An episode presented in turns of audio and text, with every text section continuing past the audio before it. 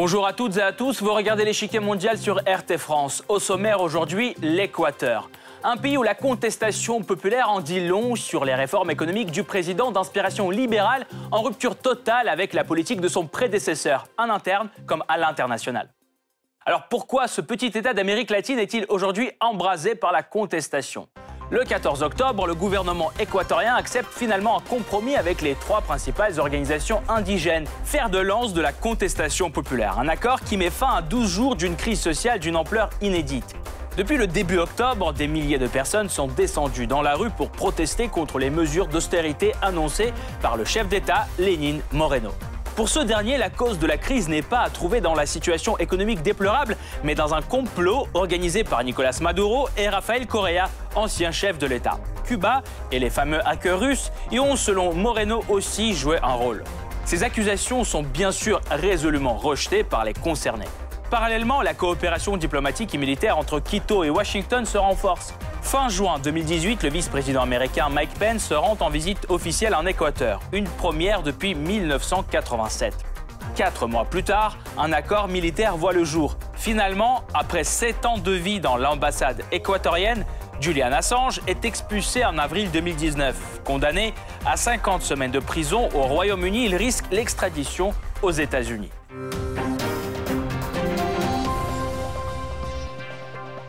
Mais avant de poursuivre, voici ce qu'il faut savoir sur le président équatorien actuel, Lénine Moreno, et son virage par rapport à la politique de Rafael Correa, ancien président du pays. C'est le Blitz. Élu en mai 2017 sous la bannière du parti Alliance País, Lénine Moreno promet de continuer la politique de son prédécesseur Rafael Correa. Or, dès son arrivée au pouvoir, il change de rhétorique et émet de nombreuses critiques sur la gestion du pays par Correa, son allié d'hier. Les purs idéaux socialistes semblent abandonnés il cède vite la place aux réformes libérales, diminution des dépenses publiques, libéralisation commerciale, flexibilisation du code du travail. Le retour des investissements étrangers est également un des objectifs clés pour Moreno. Pour y arriver, le président équatorien choisit de réduire l'impôt sur les sociétés. À l'international, Moreno veut aussi faire bouger les lignes. Et contrairement à son prédécesseur, il prend ses distances avec les gouvernements de gauche de la région. En 2018, il quitte l'Alliance bolivarienne pour les peuples de notre Amérique, fondée par Hugo Chavez et Fidel Castro. En 2019, il prévoit de sortir de l'UNASUR, l'Union des pays sud-américains. En même temps, ses liens avec Washington ne cessent de se renforcer. L'économie, la défense, la diplomatie, les domaines de coopération sont de plus en plus nombreux. L'Équateur est confronté à l'une de ses plus graves crises sociales. Pendant 12 jours, le pays est littéralement paralysé par une vague de contestation populaire. En cause, un volet de mesures d'austérité en échange d'un prêt de 4,2 milliards de dollars du FMI. Sous pression de la rue, le gouvernement accepte un compromis, mais va-t-il durer? La situation économique du pays se détériore progressivement, la croissance est au ralenti, la pauvreté et le chômage ne cessent de croître. Selon un sondage récent, plus de la moitié des Équatoriens ne font plus confiance au président actuel. Élu sous l'étiquette socialiste, le président du pays adopte des mesures économiques libérales en interne. À l'international, Lénine Moreno se distancie de plus en plus des pays de gauche tout en renforçant ses liens avec Washington. Alors pourquoi ce revirement politique? Quelles sont les raisons de la crise sociale en cours? Enfin, comment la politique de Lénine Moreno a-t-elle changé le cap du pays à l'international? Pour répondre à ces questions, nous rejoignons euh, Jean-Jacques Kourliansky, chercheur à l'ERIS sur les questions ibérique. Monsieur Kurlansky, bonjour. Bonjour. Tout d'abord, pensez-vous que Lénine Moreno a réussi à juguler la contestation populaire par son accord avec les indigènes ou faut-il s'attendre à une nouvelle vague de manifestations? Pour l'instant, le mouvement s'est arrêté pour une raison très simple. Les mesures qu'il avait annoncées, notamment l'augmentation du prix de l'essence et l'augmentation de l'essence diesel, ont été suspendues.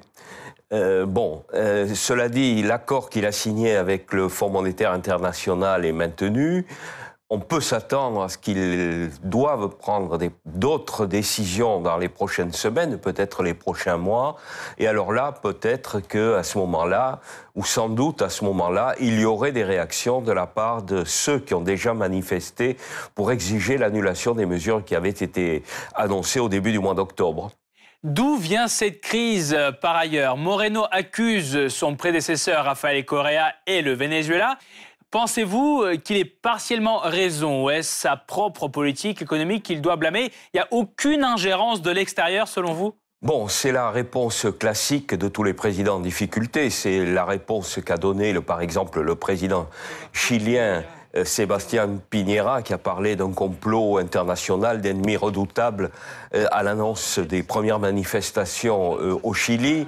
bon, c'est quelque chose d'assez classique. Non, la, crise actuelle de, l'Équateur est une crise qui vient des problèmes internes. le fait que l'économie équatorienne, équatorienne, comme celle de beaucoup de pays latino-américains, est foncièrement en, en, déséquilibre structurel en raison du fait que euh, ces pays-là, l'Équateur comme bien d'autres en Amérique latine, ne vivent que de l'exportation de produits primaires qui sont soumis à des évolutions cycliques. Et depuis 2015, donc les prix du pétrole, qui sont le, la principale source de revenus de l'Équateur, sont en, en, dégradation assez lourde. Le prix du baril est passé, par exemple, en 2015-2016 pour l'Équateur de 100 dollars à 22. C'est remonté à 55, 60 ces derniers jours, mais la crise euh, de l'Équateur est due essentiellement à cet élément structurel profond que n'ont pas su gérer les différents gouvernements de, de l'Équateur jusqu'aujourd'hui. Justement, vous venez de dire les deux gouvernements. Auparavant, Moreno et Correa étaient euh, des alliés. Pourquoi sont-ils aujourd'hui devenus euh, des ennemis jurés selon vous? Est-ce que vous pensez que Correa, par exemple, a encore des ambitions politiques? Bon, euh, là, je, vous citerai un, proverbe africain. Il est difficile qu'il y ait deux crocodiles dans le même marigot. Euh, là, l'Équateur est entré dans une dynamique d'affrontements personnels qui sont pour une large part assez, assez irrationnels entre euh, le président Correa l'ex-président Rafael Correa et le président actuel, Lénine Moreno, qui avaient fait campagne ensemble en 2017 et qui ont rompu assez brutalement et assez rapidement le président Moreno entendant exercer seul les prérogatives qui sont celles de la présidence de, la République. Cette dynamique n'a pas aidé à la gestion de la crise euh, de, l'Équateur. Euh, le président Moreno a été pris dans cette espèce de cycle d'affrontement avec son prédécesseur qui lui a fait oublier la politique économique. Il a cherché des alliés, il les a trouvés sur sa droite, ce qui explique euh, le, le, fait qu'aujourd'hui, ce gouvernement qui a été élu sur des positions progressiste se retrouve dans la même catégorie que Sébastien Piñera au Chili ou euh, le président sortant de, l'Argentine, Mauricio Macri, donc des gouvernements qui pratiquent des politiques ultralibérales. Merci beaucoup, Monsieur Korlansky. Nous allons poursuivre notre analyse tout de suite, mais nous vous retrouverons en fin d'émission pour plus de détails sur la question. Après 11 jours d'une crise sociale en Équateur, les tensions cèdent enfin le pas au dialogue. Le 14 octobre, le gouvernement équatorien et les trois principales organisations indigènes de l'Équateur en tête de la contestation parviennent finalement à un accord.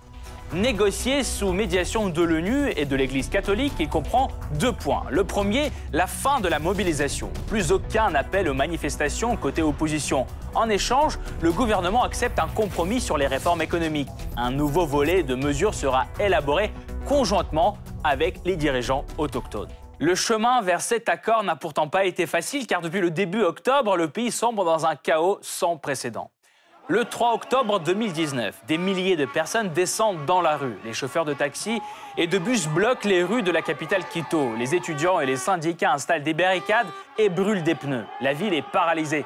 L'état d'urgence est décrété dans tout le pays. Face à la contestation qui ne cesse de prendre de l'ampleur, le 7 octobre, le président du pays, Lénine Moreno, quitte Quito, la capitale du pays. Accompagné de tout son gouvernement, il déplace son siège à Guayaquil, la deuxième plus grande ville du pays.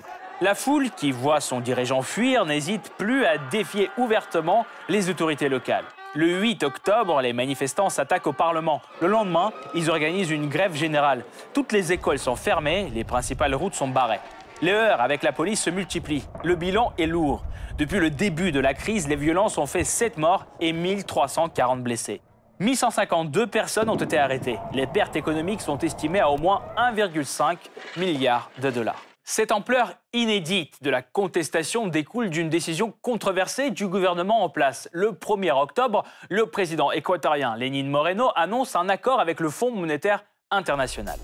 Selon ces conditions, le FMI prête 4,2 milliards de dollars au gouvernement équatorien. En échange, Quito s'engage à appliquer une série de mesures drastiques pour renflouer les caisses. L'une d'entre elles est de supprimer les subventions gouvernementales au carburant qui coûtaient à l'État 1,3 milliard de dollars par an. La mesure fait bondir le prix à la pompe jusqu'à 123% et les tarifs du transport public jusqu'à 40%. Les mesures adoptées réduisent aussi de moitié la durée du congé payé des fonctionnaires et baissent de 20% les salaires dans la fonction publique. Seule mesure sociale, le gouvernement inclut une augmentation des aides pour 1,1 million de bénéficiaires. Ce volet de réforme est accueilli à bras ouverts par le FMI qui le qualifie comme un grand pas en avant. Les réformes annoncées hier par le président Lénine Moreno visent à améliorer la solidité et la durabilité de l'économie équatorienne et à favoriser une croissance forte et inclusive. L'annonce comprenait d'importantes mesures de protection des pauvres et des plus vulnérables. Le résultat s'avère pourtant mitigé car ces mesures affectent avant tout la population la plus pauvre, à savoir les indigènes. Les peuples indigènes représentent 68% de la population la plus pauvre et travaillent principalement dans l'agriculture et le petit commerce. La hausse des prix de carburant signifie pour eux une explosion des prix de transport de tous les produits agricoles. Une catastrophe économique qui ne laisse plus aucune marge pour des bénéfices. Et ce alors que la majorité d'entre eux vit avec seulement 5,5 dollars par jour. Faire de lance de la contestation, les indigènes étaient plus que nombreux à sortir dans les rues. Aujourd'hui, pourtant, les tensions sont apaisées. Le gouvernement a retiré son décret à inviter les indigènes à participer à la rédaction d'une nouvelle loi. Le compromis semble trouvé, mais va-t-il durer? Car selon un récent sondage mené par le Centre d'études nationales Sedatos, plus de 60% de la population équatorienne ne fait plus confiance à l'actuel chef de l'État. Une méfiance alimentée par les médiocres performances de l'économie équatorienne deux ans au pouvoir, mais la croissance est au point mort. Si le PIB a augmenté de peu au début de la présidence Moreno, en 2019, il risque de se contracter d'un demi-pour-cent. Cependant, la dette publique ne cesse de monter. Selon le FMI, elle plafonnera à 53% du PIB cette année, soit 9% de plus qu'en 2017. La question du chômage, elle, est loin d'être résolue. Près de 6% de la population active n'ont pas d'emploi aujourd'hui. Parmi ceux qui travaillent, seuls 38% touchent plus qu'un salaire minimum soit 394 dollars par mois. L'autre défi de taille est la pauvreté croissante. Entre juin 2017 et juin 2019, le nombre de pauvres a augmenté de 2%. Une situation alarmante étant donné qu'un dixième des Équatoriens vivent aujourd'hui dans une pauvreté extrême touchant un salaire inférieur à 1,9 dollars par jour. Face à cette crise, le chef de l'État désigne pourtant des coupables étrangers. Qui accuse-t-il de déstabiliser le pays? Vers qui se tourne Lénine Moreno en quête de soutien à l'international? Enfin, pourquoi le président social-démocrate se distancie-t-il des pays de gauche dans la région? La réponse après la pause.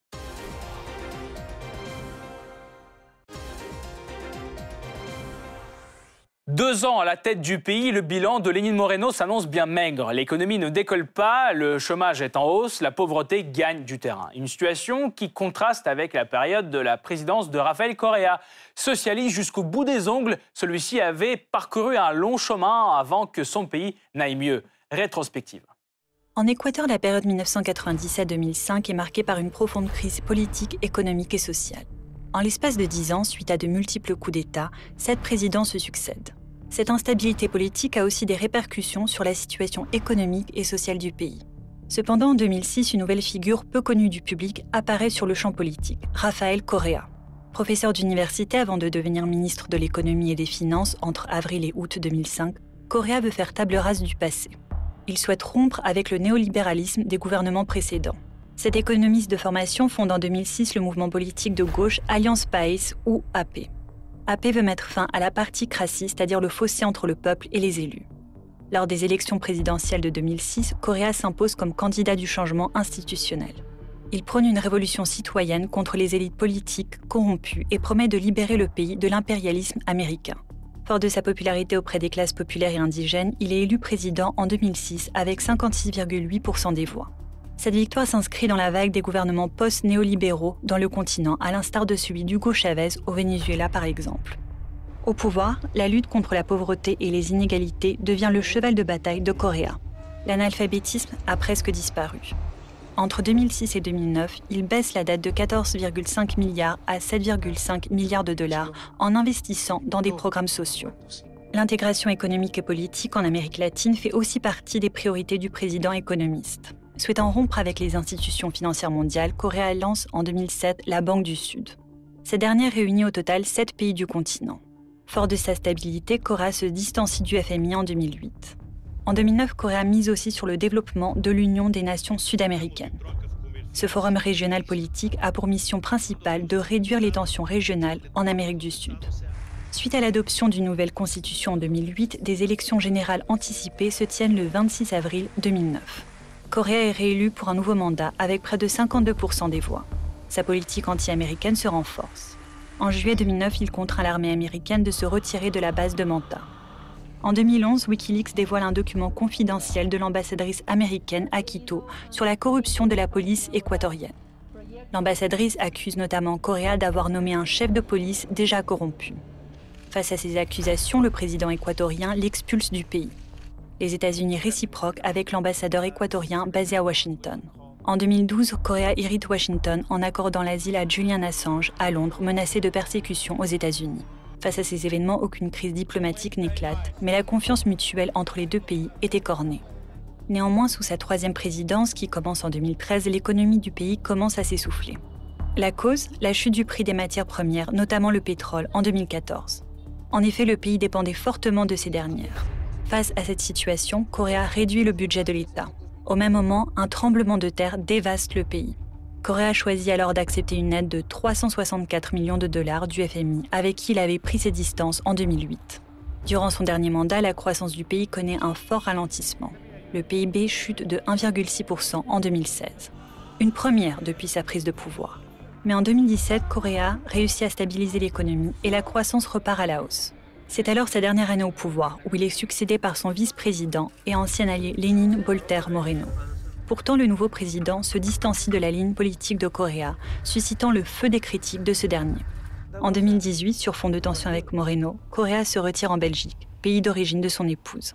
Rafael Correa a laissé l'économie équatorienne globalement en bon état. Après le choc des prix pétroliers, la croissance a repris.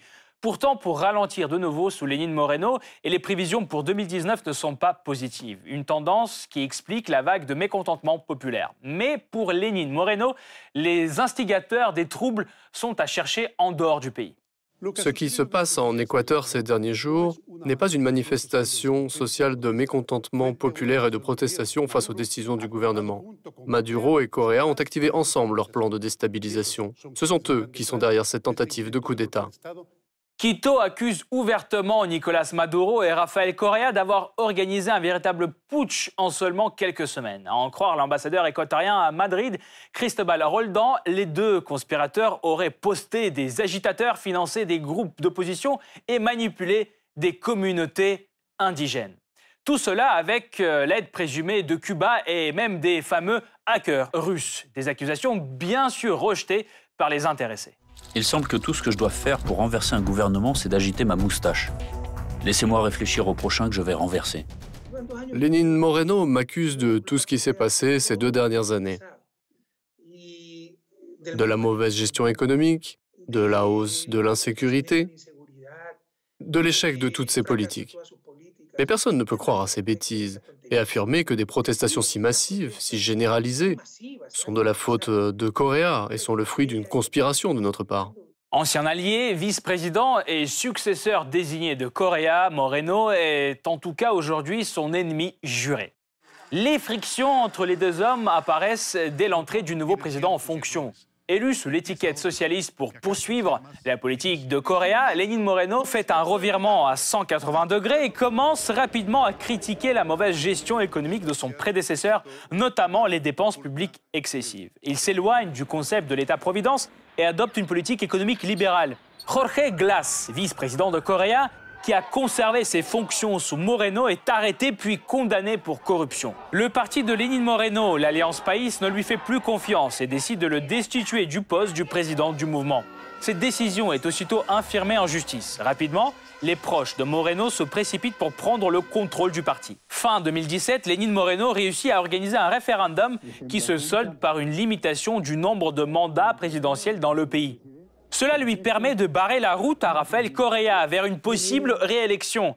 Et le nouveau chef de l'État équatorien ne s'arrête pas là et va jusqu'à émettre un mandat d'arrêt européen pour Correa qui réside aujourd'hui en Belgique. Un mandat aussitôt levé par Interpol en raison de sa nature politique. Ce virage politique se traduit aussi dans la politique extérieure de l'Équateur. Lénine Moreno a radicalement changé le profil du pays sur la scène internationale.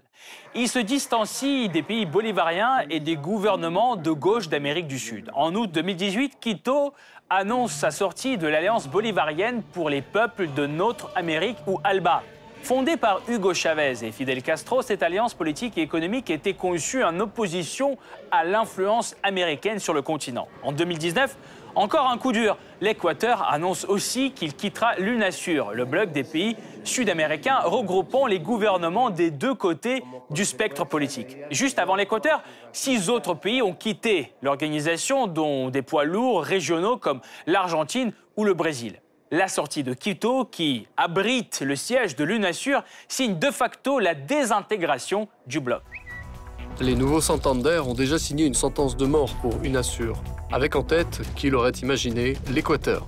Toutes ces décisions de Quito modifient le paysage géopolitique de la région. D'anciens membres de l'UNASUR, par exemple, se sont déjà regroupés dans une nouvelle organisation, le groupe de Lima. Le Venezuela, lui, en est exclu et de plus en plus isolé. Sans surprise, l'Équateur se rapproche alors des États-Unis. En mars 2018, Quito et Washington se mettent d'accord pour coopérer dans la lutte contre le crime organisé et le trafic de drogue. Étape suivante, la visite officielle du vice-président américain Mike Pence en Équateur, une première depuis 1987. Quatre mois après, les deux pays renforcent leur collaboration militaire. Un bureau de coopération sur la sécurité est ainsi ouvert en Équateur et un avion américain surveille désormais les côtes équatoriennes. Pour couronner le tout, Washington offre à l'Équateur une aide financière pour accueillir des réfugiés vénézuéliens à la hauteur de 30 millions de dollars. L'étape finale de ce rapprochement est franchie avec l'expulsion de Julian Assange de l'ambassade de l'Équateur à Londres. Après sept ans de protection, le 11 avril 2019, l'Équateur livre le fondateur de Wikileaks à la police britannique. Si pour Rafael Correa, Assange était le symbole de la liberté de parole, Lénine Moreno le traite de hacker et dénonce son ingérence dans les affaires d'autres pays. Parmi les raisons citées par Quito pour ce volte-face figurent de supposés problèmes hygiéniques d'Assange, des tweets critiquant le gouvernement de Madrid ainsi que des menaces qu'il aurait proférées à l'Équateur. Condamné à 50 semaines de prison au Royaume-Uni, Assange risque aujourd'hui l'extradition vers les États-Unis à l'issue de sa détention en 2020. Si l'expulsion d'Assange vaut à Moreno d'être traité de traître par Correa, elle se montre rapidement profitable. Un mois après, Quito signe un accord de coopération avec l'USAID. Cette agence américaine n'avait pas de bureau en Équateur depuis 2014, mais fait désormais son grand retour dans le pays. La coopération avec les États-Unis sera-t-elle plus avantageuse pour Moreno que l'amitié des pays bolivariens? Pourra-t-il continuer à suivre le même cours face à la grogne populaire croissante? Pour mieux comprendre l'avenir de l'Équateur, nous rejoignons à nouveau Jean-Jacques Kourlansky, chercheur à l'ERIS sur les questions ibériques. Monsieur Kourlansky, euh, parlons maintenant de l'aspect géopolitique de la présidence Moreno. Aujourd'hui, l'Équateur s'éloigne de ses anciens alliés de l'Alliance ALBA pour se tourner vers les États-Unis et les pays pro-américains de l'Amérique latine. Pensez-vous que c'est une bonne décision pour euh, l'Équateur euh, à long terme? Bon, pour l'Équateur, je ne sais pas. Pour lui, certainement, il a pensé que euh, pour sa stratégie, euh, pour son combat contre Rafael Correa, il lui fallait absolument euh, se trouver dans la même ligne politique que les soutiens économiques qu'il sollicitait en Équateur. Et ces soutiens économiques sont proches, effectivement, des États-Unis, et sont proches des pays conservateurs d'Amérique latine. Et donc voilà, voilà la, situation. Cela dit, l'Amérique latine évolue. Euh, il y a eu des élections en Argentine qui ont ramené un gouvernement nationaliste progressiste au pouvoir.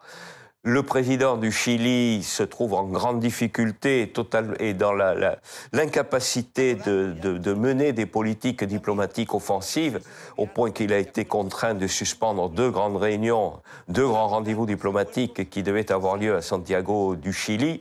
Donc le président euh, Moreno, Lénine Moreno, se trouve euh, dans une situation euh, assez inconfortable d'un point de vue de, de sa politique extérieure.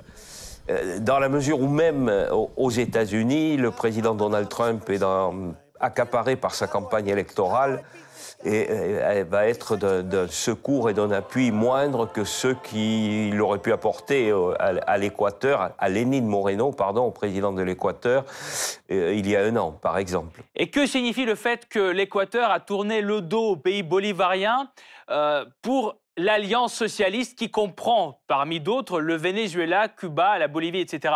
Vont-ils tenir bon? Ou est-ce un coup dur pour eux aussi? Leurs rangs euh, continueront-ils à s'éclaircir, euh, selon vous?